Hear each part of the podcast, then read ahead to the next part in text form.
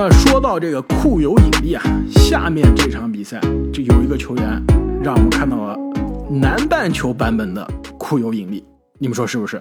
那场比赛，这个下面啊篮网打湖人这场，那真的我在这个电视上虚着眼睛看，就以为是篮网有个库里，有没有这种感觉？呃，那倒也不至于，因为篮网这个库里啊，这场比赛有好几个球都是空位三分，对，是真的投篮训练而。且这个，对，而且这个他的对位的对手啊，防他的人总是感觉这个感觉要想去抢这个后场篮板，所以老是把他漏了。但是是不是空位三分啊？我不管啊，能在圣诞大战的这种黄金时段最关注的这个比赛舞台，能拿三十四分，能进八个三分球，而且刷新了这个圣诞大战的三分球记录。对，那这就是顶级的三分的射手的水平。而且这个米尔斯啊，对吧？我们在奥运会的时候就说了，他就是篮半球版本的库里，也奥运会也有四十分的表演。昨天的三十四分，再加上这个舞台，再加上这个对手的含金量，那基本上就是米尔斯职业生涯可能是最高光的表演之一了。而且昨天这个关键那不至于，人家可是在总决赛上面标中过关键三分的。但是你要是论数据，三十四分八个三分球，这应该还是比不了啊。而且昨天关键时刻也能进啊，就是你产量有，而且他的这个质量也高，就关键的三分球是杀死了比赛。对，关键时刻两位球员把哈登带出了会场。本来这场比赛要输了，哈登要背大锅的。哎，但是你说到哈登啊，前三节的哈登绝对是梦回火箭灯啊，是不是？真的是，特别是第一节，你还记得当时我看比赛还给你们发短信啊，我就说，这不就是火箭的哈登吗？太厉害了！他这哈登休息了这么长时间，回来以后感觉这腿更利索了，特别是突破过人，哗一下就把人过了，突破内线特别特别的犀利，感觉又回到了火箭灯，而且那种后撤步三分球啊还是有。这个传球也是一样一样的非常风骚。前三节的哈登啊，我基本上是满分一百分的，我给他九十五分。最后一节满分一百分，给五分，加起来正好一百分。没错。前两节就上半场的哈登已经是拿了二十三分、六个篮板、六个助攻啊。第三节也不差，拿了九分、两个篮板啊，一个篮板、两个助攻，还有两个盖帽。到了第四节，感觉虽然是打满了整个第四节，但很明显是这体力的问题出现了。对就是过去一个球没进，对体力问题，他的很明显这个体力问题啊。很明显显就变对，变慢很明显反应也变慢了，而且这个处理球也有问题啊，真的有好几个，有包括有好几个没必要低级失误啊，就像这个肘击塔克的小弟，对吧？还有就是他午饭以后畏手畏脚，放了几个对手上空篮，就是就有这些低级的失误。但总体来说，我觉得还是瑕不掩瑜吧，毕竟赢了。没错呢，而且正是因为啊，这个哈登在第四节的失常发挥，让这个 湖人是有机会把比赛变得更加有悬念了。这场比赛真的是，你要是正经，你要说，呃，雄鹿那场是感觉要拉近时间啊。其实第三节那时候还能往回追，对吧？这场比赛第四节打了五分钟、三分钟之后，已经领先二十三分了。我这当时觉得就完了，这没得打了，这怎么可能呢？那最后哈登而且你当时看整个湖人所有球员的肢体语言啊，基本上准备放弃了。感觉老詹已，经但是准备好有一个人没有放弃，詹姆斯。哎，这场比赛你们是不是觉得他真的强啊？哎，我看完之后是真的有点佩服他，真的强啊！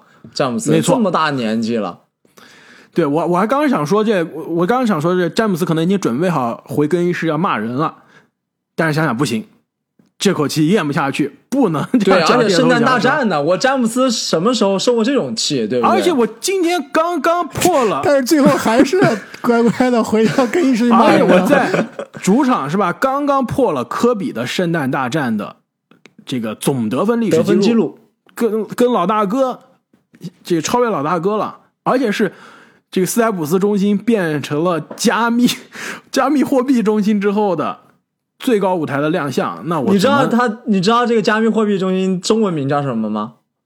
克里它英文名是 Crypto Center，对吧？中文名叫磕破头中心。那老詹昨天晚上真的挠破头，我去，对，这最后是有点输的之后是真的有点气啊。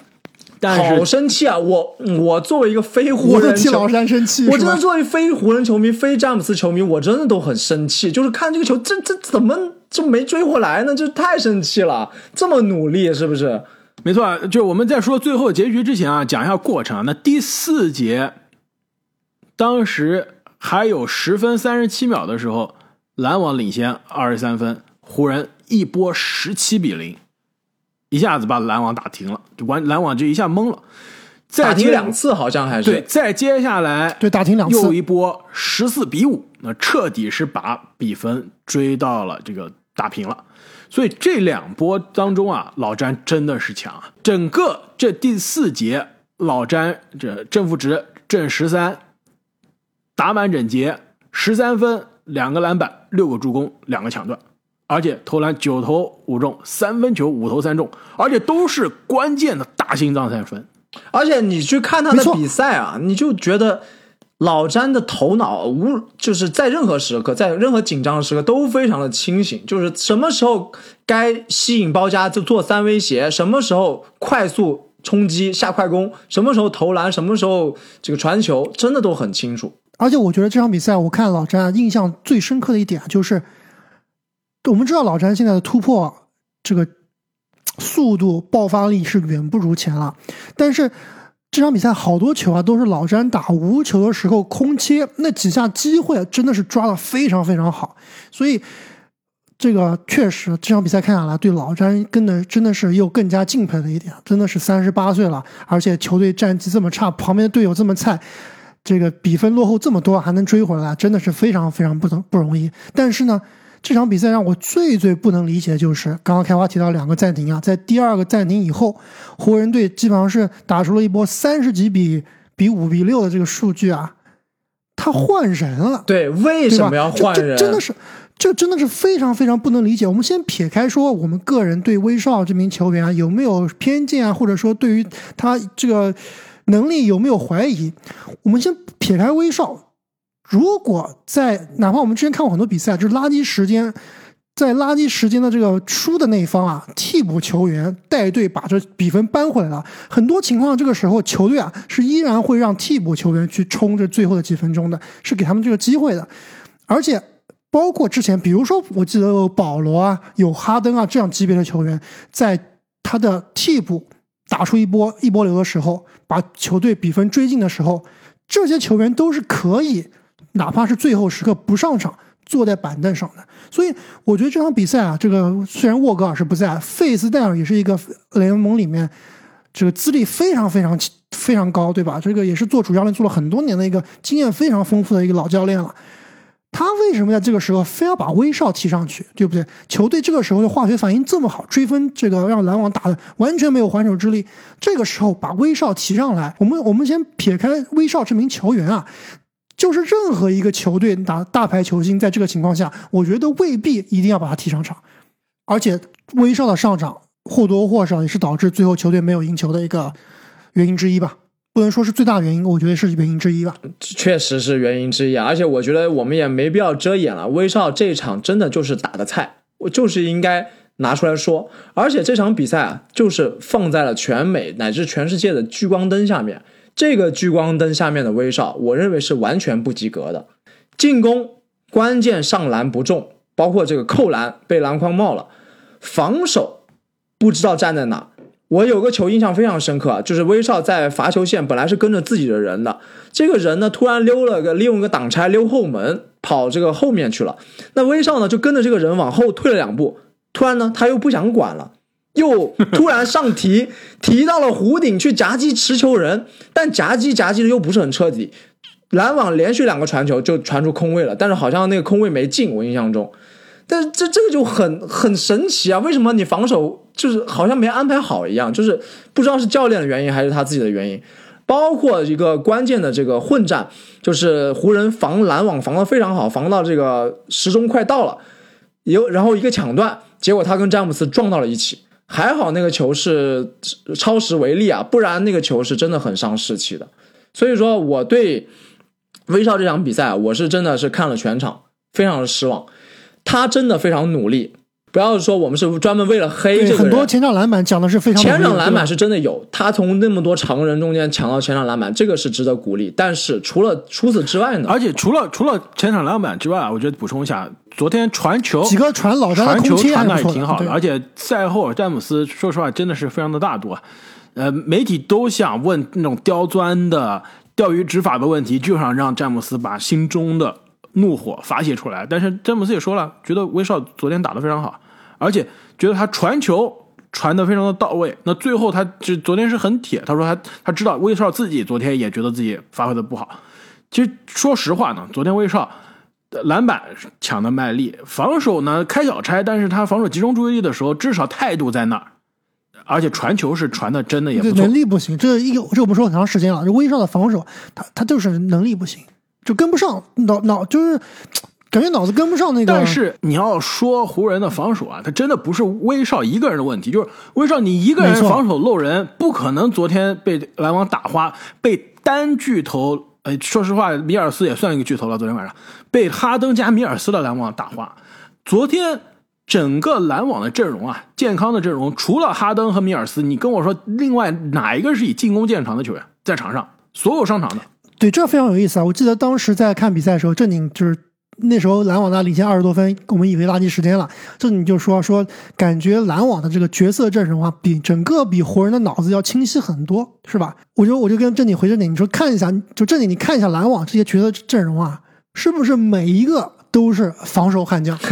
对啊，你你说他，你说他头脑清楚很多，就是因为他在进攻端这些球员不需要做决策，对吧？我上来是防守的，有空位篮下、空切或者说空位三分，我可以投，但是进攻的决策的主要的任务还是在米尔斯，还是在哈登的身上。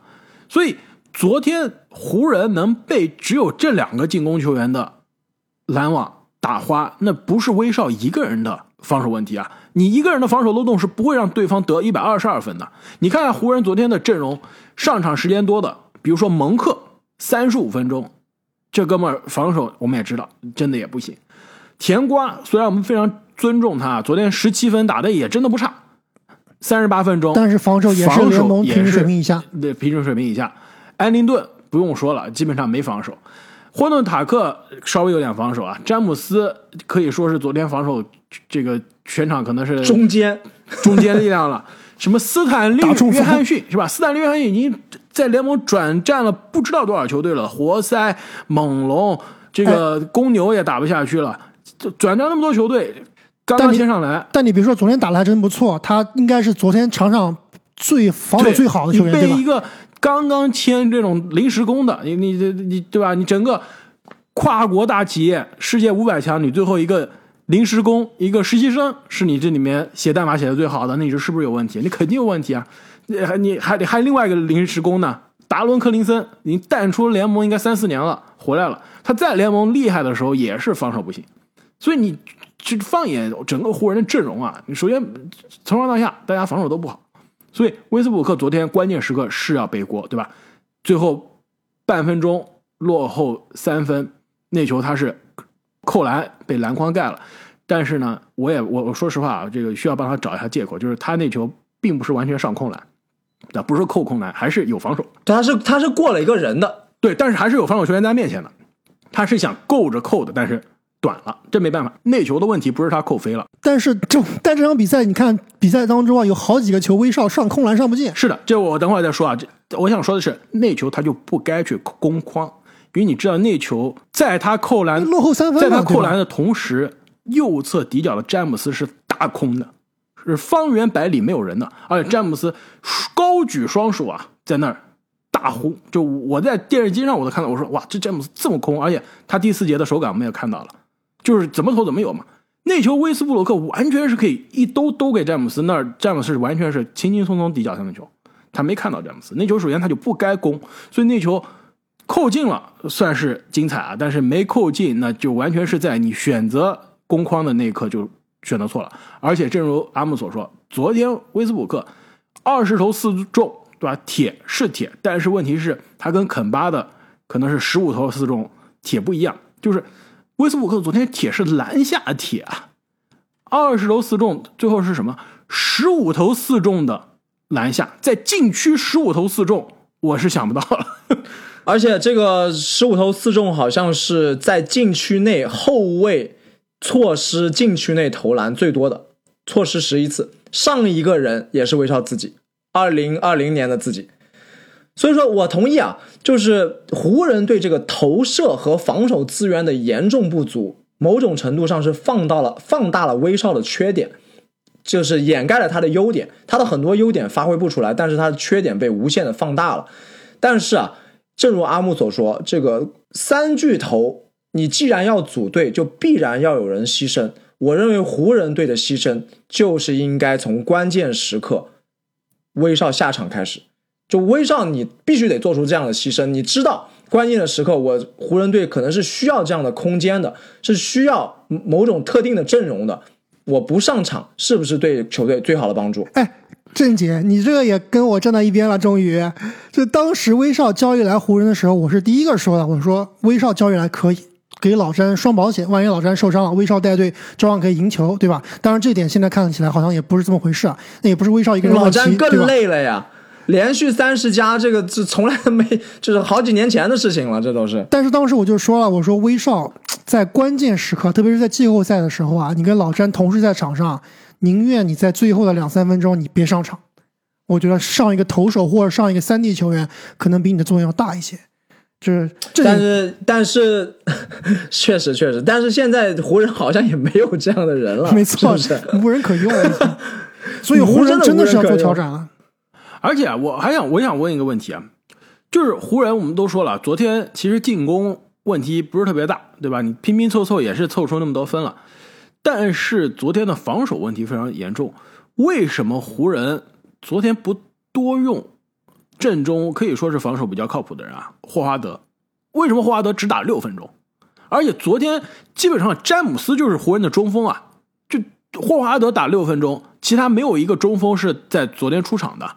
小乔丹没有打，浓眉受伤了，不用说了。所以詹姆斯昨天是基本上是全职的，这个可能只打了。呃，六分钟霍华德的中锋时间嘛，詹姆斯基本上是全职的中锋了。最后为什么被克拉克斯顿隔扣是吧？就是他是护框的人，那为什么打篮网你不让霍华德在老詹霍顿塔克下去这个没有人防守的情况下，你不让霍华德在场上呢？至少防守算是比较靠谱，至少保护篮板球，至少可以护框，对吧？哎呀，而且你打的是，而且你打的是篮网。你要是打勇士，你说霍华德在上面会被对面的投篮投死，对吧？被后面的跑死，那算了。昨天篮网一直是上的个子比较大的球员上了很多啊，这个米尔萨普也打了，格里芬也打了，克拉克斯顿，对吧？包括班布里也，这昨天是特别准，那没办法，其实投射也是不靠谱的。就是包括这詹姆斯约翰逊，对吧？你霍华德是在场上可以站得住的，为什么不上霍华德？真的是你越讲我越替老詹。感到心疼啊，就是心疼老詹啊。就你还记得我们当时说浓眉本赛季浓眉都不愿意打五号位，因为怕他这个太累，怕他干干脏活累活。结果你最后让老詹去干这个脏活累活了，真的是。最后还被隔扣了。哎，等一下，等一下，这点其实你们可能有点误会湖人的教练组了。就我看詹姆斯，就是这几场比赛他好像经常会客串到五号位啊。他这个赛后采访的时候就说他很 enjoy，就他很享受。打五号位的这个感觉，这个角色，所以说就是是不是湖人队内部有这个协商好了，就是要打这样的战术啊？哎，你这样说好像也有点道理啊。就是说老詹现在怕的应该不是那种肌肉的碰撞，对吧？撞的，老詹的体重，老詹的这个肌肉还是非常强的。他现在怕的就是快，对吧？外线怕的是，而且怕的是像。克拉克斯顿这样的弹簧人啊，昨天那球慢动作你们看了吗？克拉克斯顿感觉就是整个头顶都要超过篮筐了，直接是劈头盖脸的盖到老詹的头上。那你这没有办法，你克拉克斯顿比老詹高，这个比老詹手长，对吧？又年轻，老詹年轻二十岁，对吧？那对，这没办法。而且那球哈登其实也没传好，克拉克斯顿真的是够着把那球压下去了。所以你不能让老詹打全职的中锋，而且。就说了，的确，OK。老詹单独在场上的时候，他打中锋，球队进攻打得更灵活，这我承认，是打得更灵活，而且他拉出来投三分球，但是也是创造了更高空间。对，但是防守守变差牺牲太大了。还有还有，你回答我一个问题啊，就是老詹不在场上的时候，为什么一个中锋都没有？就昨天不是说老詹啊、呃在霍华德下场的时候，老詹来扛中锋啊，就是没有霍华德、没有老詹的时候，球队也不上中锋，这怎这么办？个这个问题可以让正经的刚刚那个问题来回答你啊，就是说湖人队的这个角色球员啊，他们的脑子清楚的程度是比篮网要低很多的。就你要是整场比赛整很多套战术啊，我估计湖人这帮球员，特别是打零工的这帮球员，可能还真的不行。没错，所以昨天湖人在老詹下场的时候啊，是什么呀？威斯布鲁克、霍顿塔克、蒙克、卡梅隆·登尼，再加克林森，这五个人里面，我估计可能只有霍顿塔克的防守是及格的。你说这样不被对面打穿，但霍但霍顿塔克进攻是简直是灾难啊！这就是这套阵容从落后五分到落后二十分的。没错，所以这不被打穿怎么可能？所以啊，今年的这个湖人是的确让我非常的失望啊。我们我是我们三个人中在开赛之前是最看好湖人的，但是湖人现在是能遇到的问题都遇到了，对吧？我们当时说化学反应可能有问题，化学反应出现了；阵容适配有问题，阵容适配问题出现了；防守的问题，防守问题防守问题出现了出现了，AD 的受伤也出现了。，AD 的受伤，这简直是你这闭着眼睛都能想到了，也真的又是出现了。新冠球队也是遭遇到了，所有问题都出现了。所以啊，这最近不光这场比赛输给篮网非常的可惜，最近湖人队是迎来了五连败啊！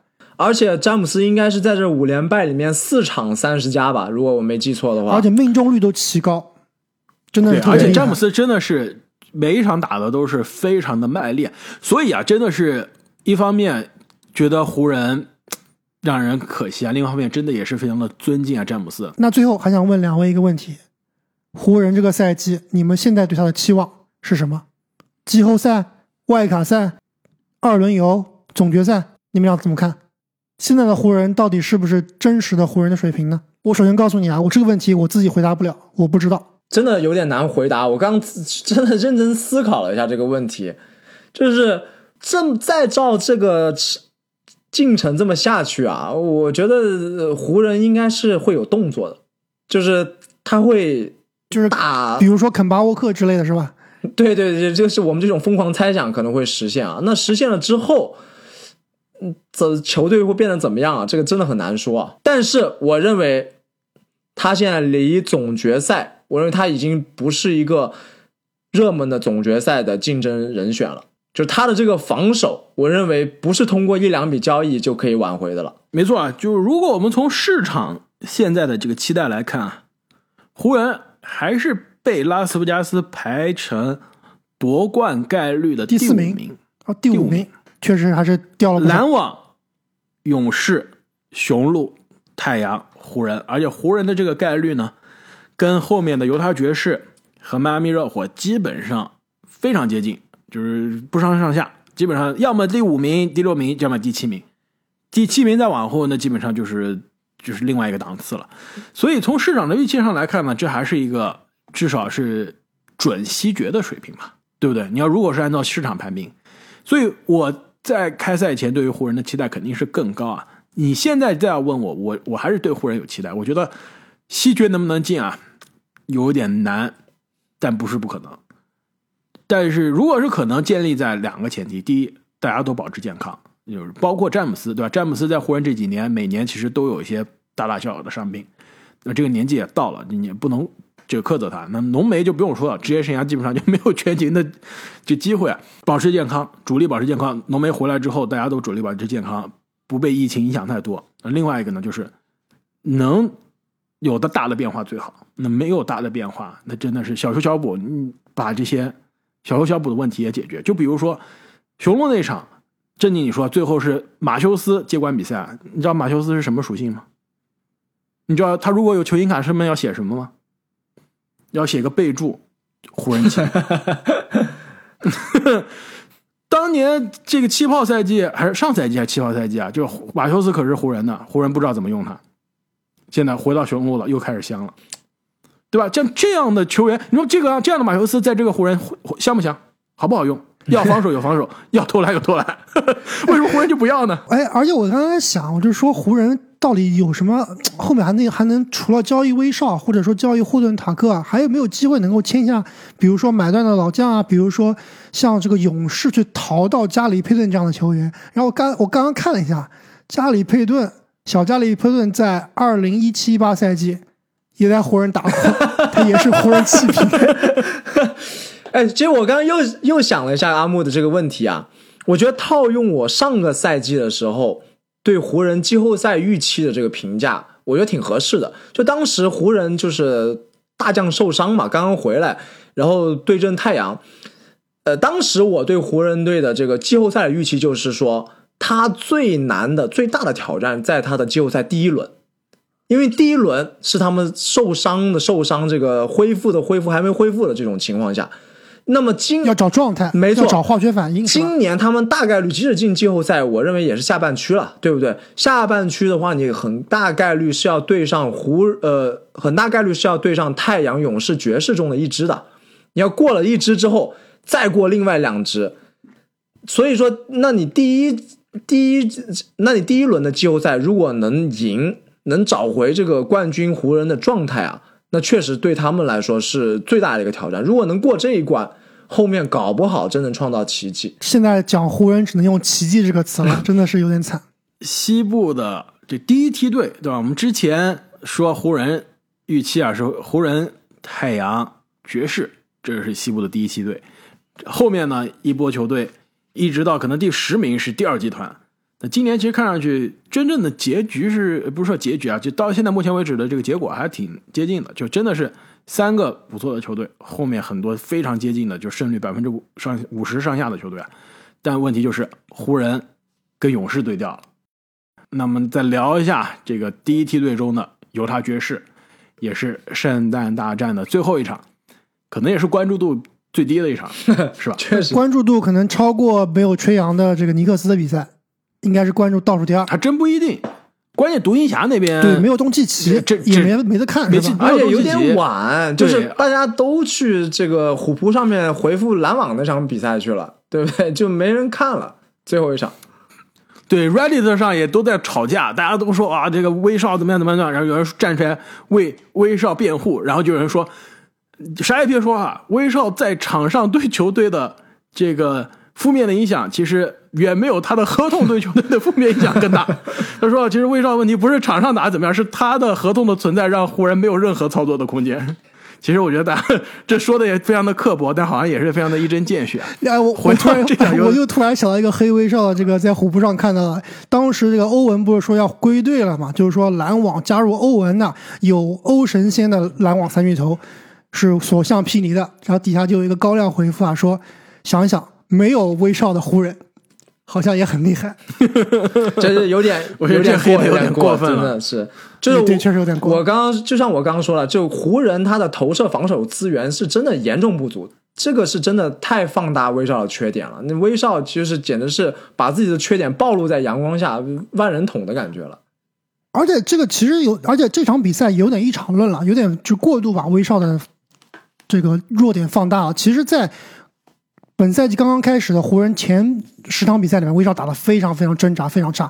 但是在后十场、十五场比赛里面，其实威少是打的非常好，每场都有进步的。没错，对，其实那场那场那那段时间，他的命中率也是提升了很多。对，在球队的位置也找到了。所以那段时间，虽然湖人的战绩也并不怎么样，但是其实威少啊，他还是打得非常不错的，而且他的态度、他的努力程度也是值得我们尊敬的。那那段时间，其实风口浪尖，大家都在说戴维斯啊，就是 AD。对吧？就打的不如之前的好，是吧？就是罚球还是那么烂，三分球越投越投不进。铁王，铁王，对吧？那段时间 AD 是在风口浪尖，那这场比赛好像又把矛头又指挥到威少了。没办法，詹姆斯、湖人、威少这几个关键元素放在一起，那就是大家轮流开会了。只要打不好。那让我们回到啊最后一场的圣诞大战，犹他爵士和达拉斯独行侠。那这一场比赛其实比我想象中的打得更加焦灼啊，两边也是算是有来有回。独行侠在多名主力缺阵的情况下，第一节也是建立了十六分的领先优势。那第二节开始啊，被犹他爵士反超，最终呢，第四节熟悉的犹他爵士的一波流一个十七比四的小高潮，再来一个十六比零的小高潮，完全是带走了比赛。那独行侠这边，首先我我读一下这个首发阵容，你们也就基本上知道这个比赛。如果没看这比赛的这个球迷，你也知道什么水平了。最大牌的就是刚刚复出的波金吉斯，也是缺阵了很长时间啊。另外就是球队的控卫布朗森，另外斯特林布朗、德怀特鲍威尔，还有我的噩梦啊，这个尼克斯的后卫尼利基纳，此处应该有掌声。这终于说对了。包括波尔津吉斯，我们那个尔老是被听众朋友们说不念出来，我其实我挺奇怪的。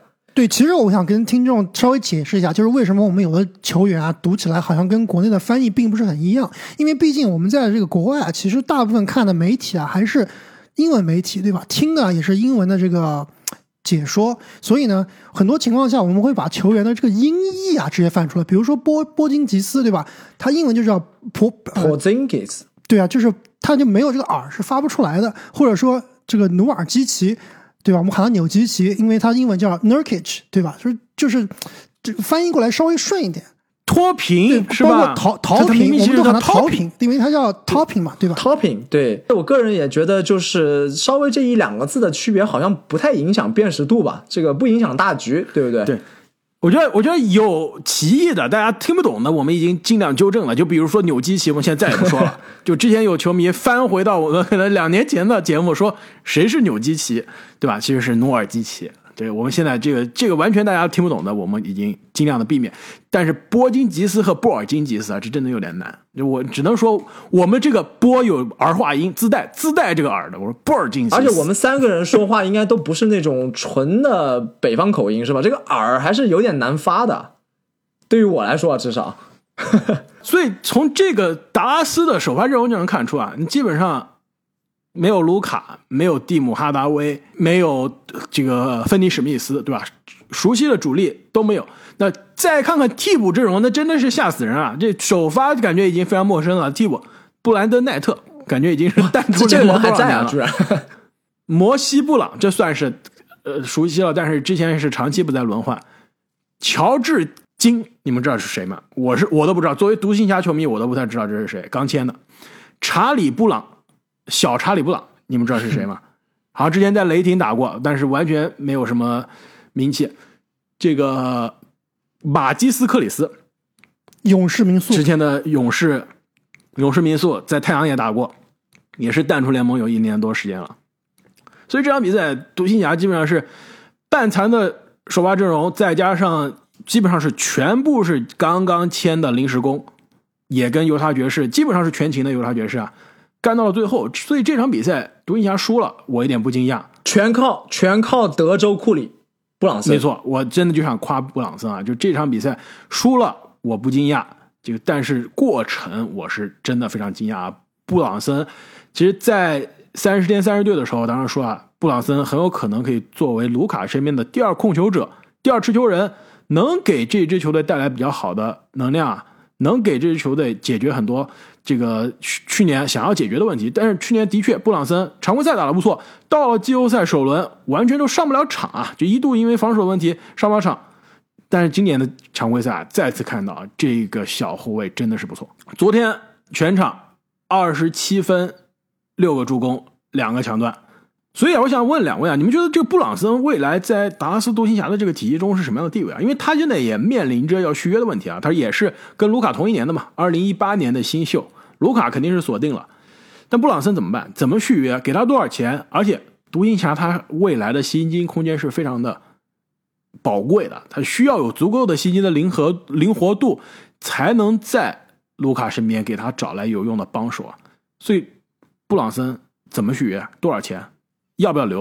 要不要？我觉得需要留，而且价格应该是在一千两百万到一千五百万一年这个这个范畴之内吧，是比较合理的。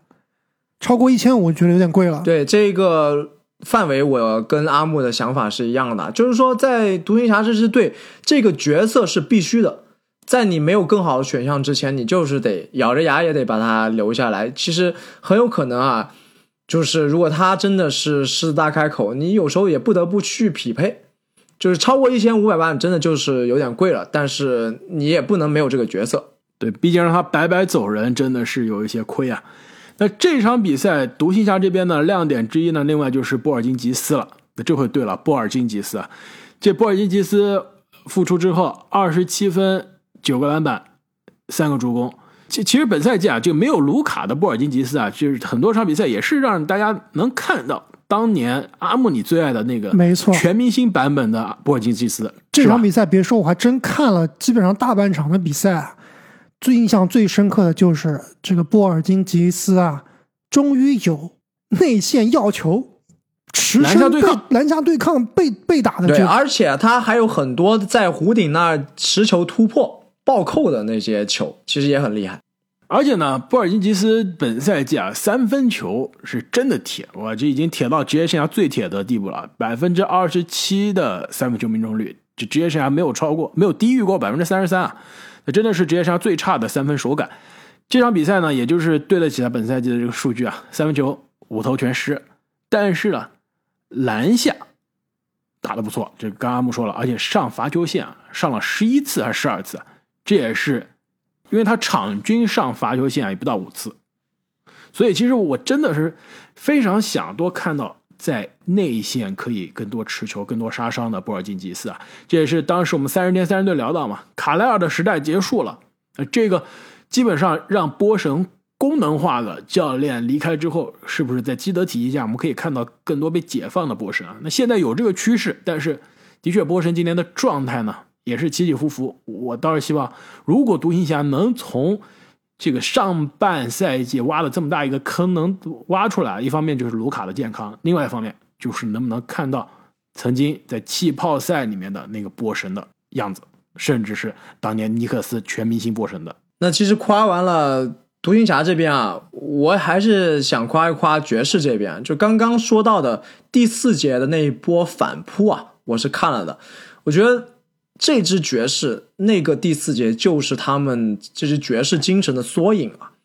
我的感觉就是非常像一支军队，非常的严谨，但是又又充满了爆发力，每个球员都各司其职，而且这个三分球他们投的是真的非常坚决，贯彻了上个赛季他们这个三分大队的名号，投的非常坚决，而且最后也是成功的比赛反扑，这个纪律性、配合性确实都高出了这一支残阵独行侠一档。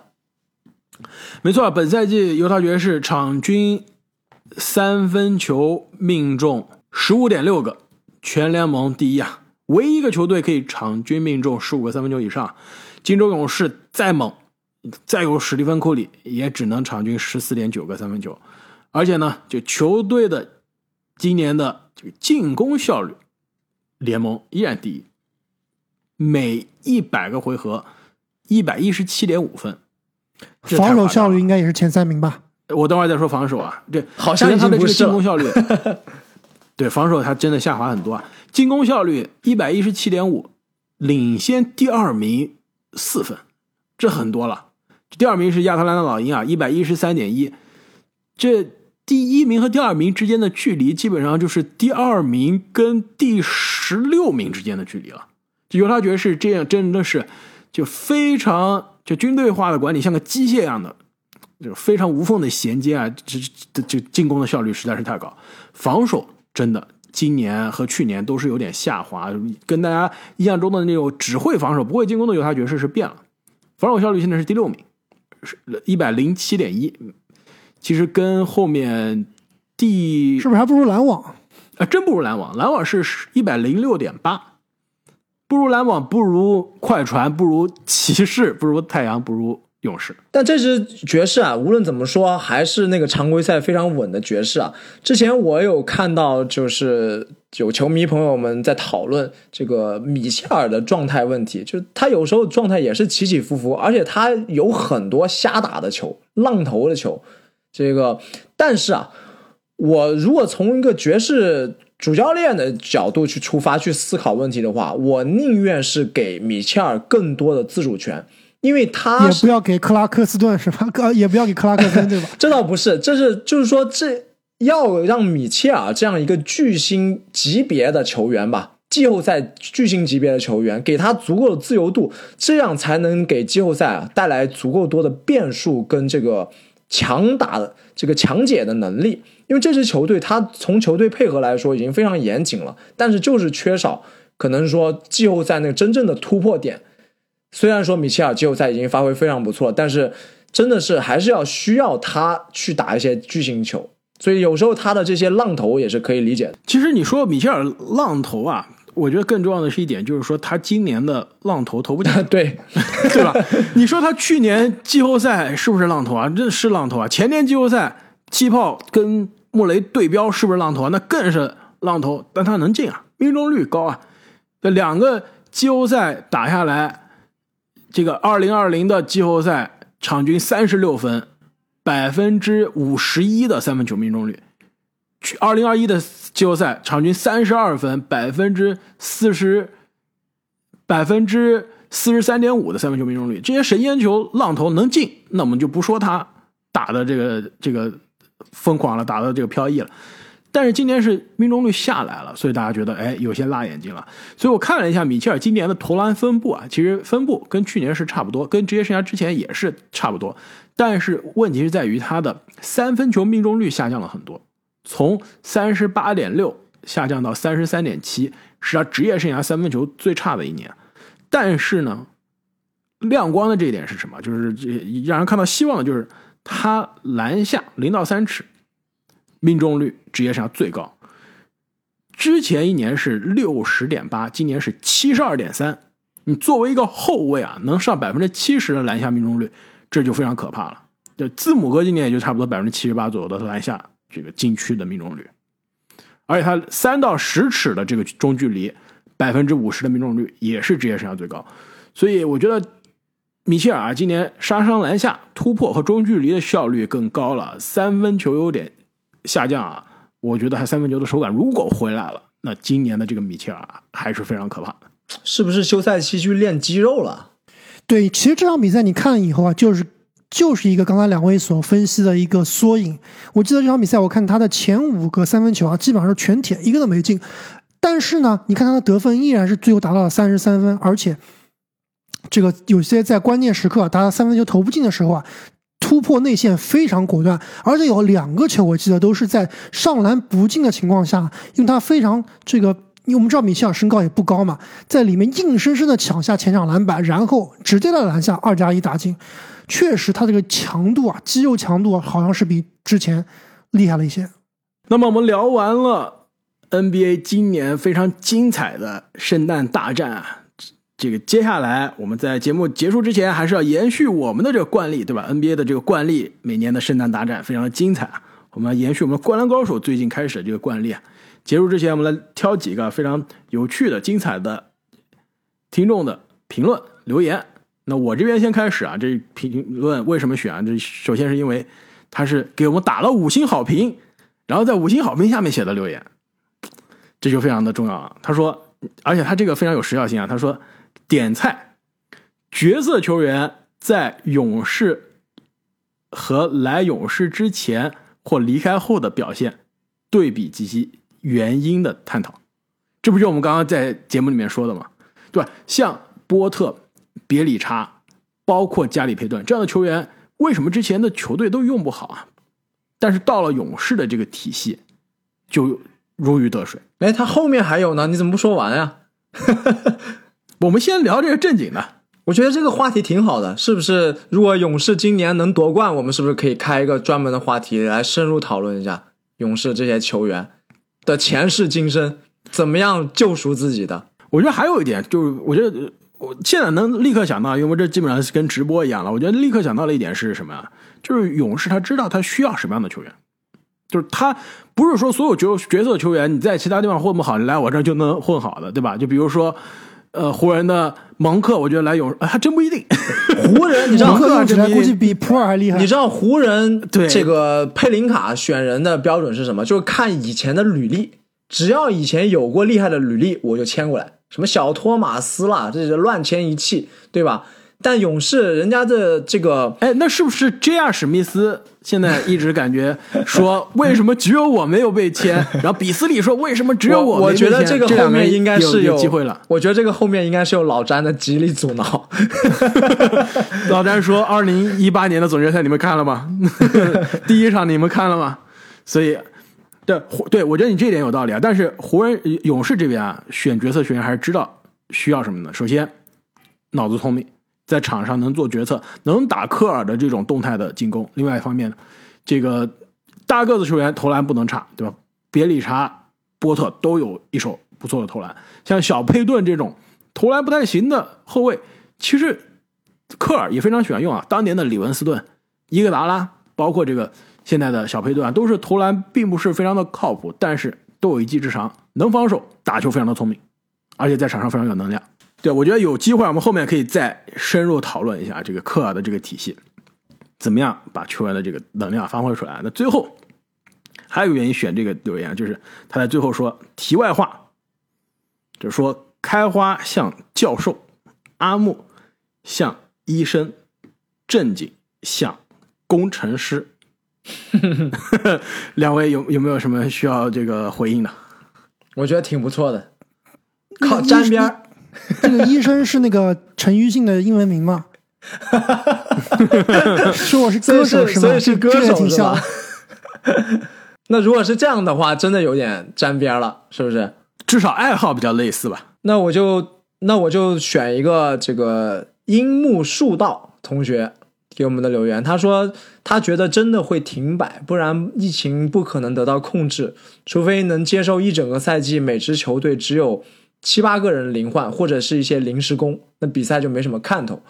但是就是给我的感觉啊，就是虽然说现在这个疫情非常严重，而且很多球员也被隔离，但是联盟应该是竭尽所能不去停摆。我感觉联盟是非常的努力，想要去让这个赛季正常的继续下去，而且包括联名联盟也在考虑把球员隔离的时间从十天减少到六天，呃，而且也包括呢，就是我们自己的感觉啊，就是这个病毒现在虽然说传播传播非常快，但是症状好像明显有减轻了。那这个对联盟继续维持赛程也是有好处的。而且好像有很多这个 false positive，就是这种伪阳性的检测，对吧？很多球员，哎，你第一次第一次测好像是阳性，阳性但是过两天，首先你测阳性的时候你就没有症状，然后过两天发现又转成阴性了，这个很多球员都是这个情况，包括之前的老詹，对吧？对，其实也是确实也是希望这些隔离啊、这些停摆啊都能远离我们。这个你看，这个圣诞大战缺少了很多球星，精彩程度也是真的下降了很多。对，就圣诞大战其实总体来说啊，有这么多球星打，已经算非常不错了。就前段时间啊，就疫情更严重的时候，基本上所有的大牌球星都要多多少少要缺阵。然后呢，每天球队上场的球员都是那种你听没听听都没听过的，或者说你十十年前看过他打球的，就比如说什么小托马斯啦，比如说什么乔布兰德奈特小，呀，还有还有这个乔约翰逊单打乔，四十岁了都四十岁了还在太打篮球夸张了打 NBA，对吧？哎，乔约翰逊可是创造了历史记录啊！二十多年前被凯尔特人选中，二十多年后还在凯尔特人出场，就被选中和出场的时间差已经创了历史记录了。如果停摆的话，这个未来疫情好一点的时候，大家再回来打，肯定会对比赛的这个精彩程度啊有所提高的。但是，就像郑颖所说啊，联盟是非常极力想啊让这个比赛继续打下去，因为毕竟啊，你想想看，这个转播合同都签了呀，后面的这个场地合同都签了呀，你要想把所有的比赛后移的话，联盟的损失是非常非常大的。这个问题啊，分两个情况讨论，就是首先你们说的是会不会暂停，我觉得联盟从商业利益的考虑是不会的。而且之前球队这个各个球队老板开完会之后，这个肖华也跟媒体说了，大家会尽可所能、呃尽其所能啊，让比赛继续下去，就不会去能不暂停是不会暂停。就是从概率上来说，我觉得不会，但该不该就是另外一回事了。我觉得从该不该的角度上来说，是可以考虑要不要暂停。一方面，现在对吧？圣诞大战之前的确，哎，呃这个巧合也好，怎么样原因也好，很多球星是回来了，收视率、关注度又回来了。打完圣诞大战，昨天打了很多人又新的球员进入到了这个隔离的协议，你不能永远的靠这种十天的临时工，这个退役了五六年的人回来打球，来填充阵容吧。但是好像目前看来，没有一个球员进入这个协议以后出来，然后又进去的，是吧？就基本上你出来以后，好像就没事了。有啊，你迈克尔波特都第三次得了，对，迈克尔波特是因为不打疫苗，他这个特例，对吧？布拉德比尔、布拉利比尔现在是不是第二次了？但是间隔时间比较长嘛，最起码你得过一次以后，然后你还可以打个几个月，对吧？所以我觉得这真的不好说。从因为你 NBA 你最终是一个相当于做产品嘛，你从这个产品的最终的感官和质量来说啊，你现在最近比赛的质量实在是有点差。对，就就像你以前是个这个 iPhone 的屏幕啊，就是玻璃屏，就玻璃外壳，对吧？现在的 iPhone 最新十三背后是玻璃的，特别漂亮。现在你给它换成塑料的了，是吧？没错，这是实在是从用户的体验上来说啊，是有点影响体验啊。所以联盟疫情感觉是这个没有办法解决的一个问题啊，也是非常希望球队和联盟能很快的找到一个应对的方案。后面接下来这大家非常期待的全明星赛啊，这季后赛啊、外卡赛啊、总决赛啊，希望不会因为疫情让这个重要的球员缺阵，这个影响大家的观感。就比如说去年总决赛，其实有一个话题大家一直没有怎么聊啊，感觉媒体也没怎么聊。其实我有前前几天突然想到，我感觉也是这个如果也是非常可怕，如果论啊。你们记得总决赛最后一场之前有一个什么新闻吗？字母哥哥新冠，对吧？但是整个球队只隔离了他一个人。如果那场比赛字母哥被这个最终说，哎，他之前是密切接触者，把字母哥也隔离了。总决赛第六场没有字母哥，这不是历史就改变了吗？就首先历史改变了，另外从球迷的角度上来说，从联盟的角度上来说，损失多大，对吧？而且去年夏天的时候，就今年过去这个夏天的时候的新冠完全没有现在这么可怕。如果这样的新冠的密集程度，这样的疫情延续到今年的季后赛，甚至总决赛，关键时刻关键球员因为隔离不能打比赛，那真的是太可惜了。经联盟操纵总冠军实锤。你这个有点阴谋论了。那最后啊，也是非常感谢这些给我们留言的这个听众朋友们，刚刚不小心漏掉了，不好意思啊。这个给我们打五星好评的，给我们点菜，并且说阿木像这个陈奕迅的哦，你们说的是陈奕迅啊，我刚刚听成呃这个 Edison 了，你们说的是 Eason 是吧？我以为是 Edison，我说这个兴兴趣爱好怎么跟阿木一样呢？那陈奕迅的兴趣爱好跟阿木就不太一样了。陈工程师是正经，对吧？跟我没关系，我是我是伊森。就说到这个 Edison 啊，这 Edison 最近的兴趣爱好是玩球星卡是吧？在 Instagram 上经常可以看到陈老师在那儿玩球星卡。另外一个陈老师啊，那这位给我们打五星好评的听众朋友啊，叫晒去，也是非常感谢你的留言以及五星好评，也是非常希望啊各位听众朋友在听完我们节目之后啊，可以给我们点个赞，送上你的五星好评。再次感谢大家的支持，我们下期再见。再见。再见。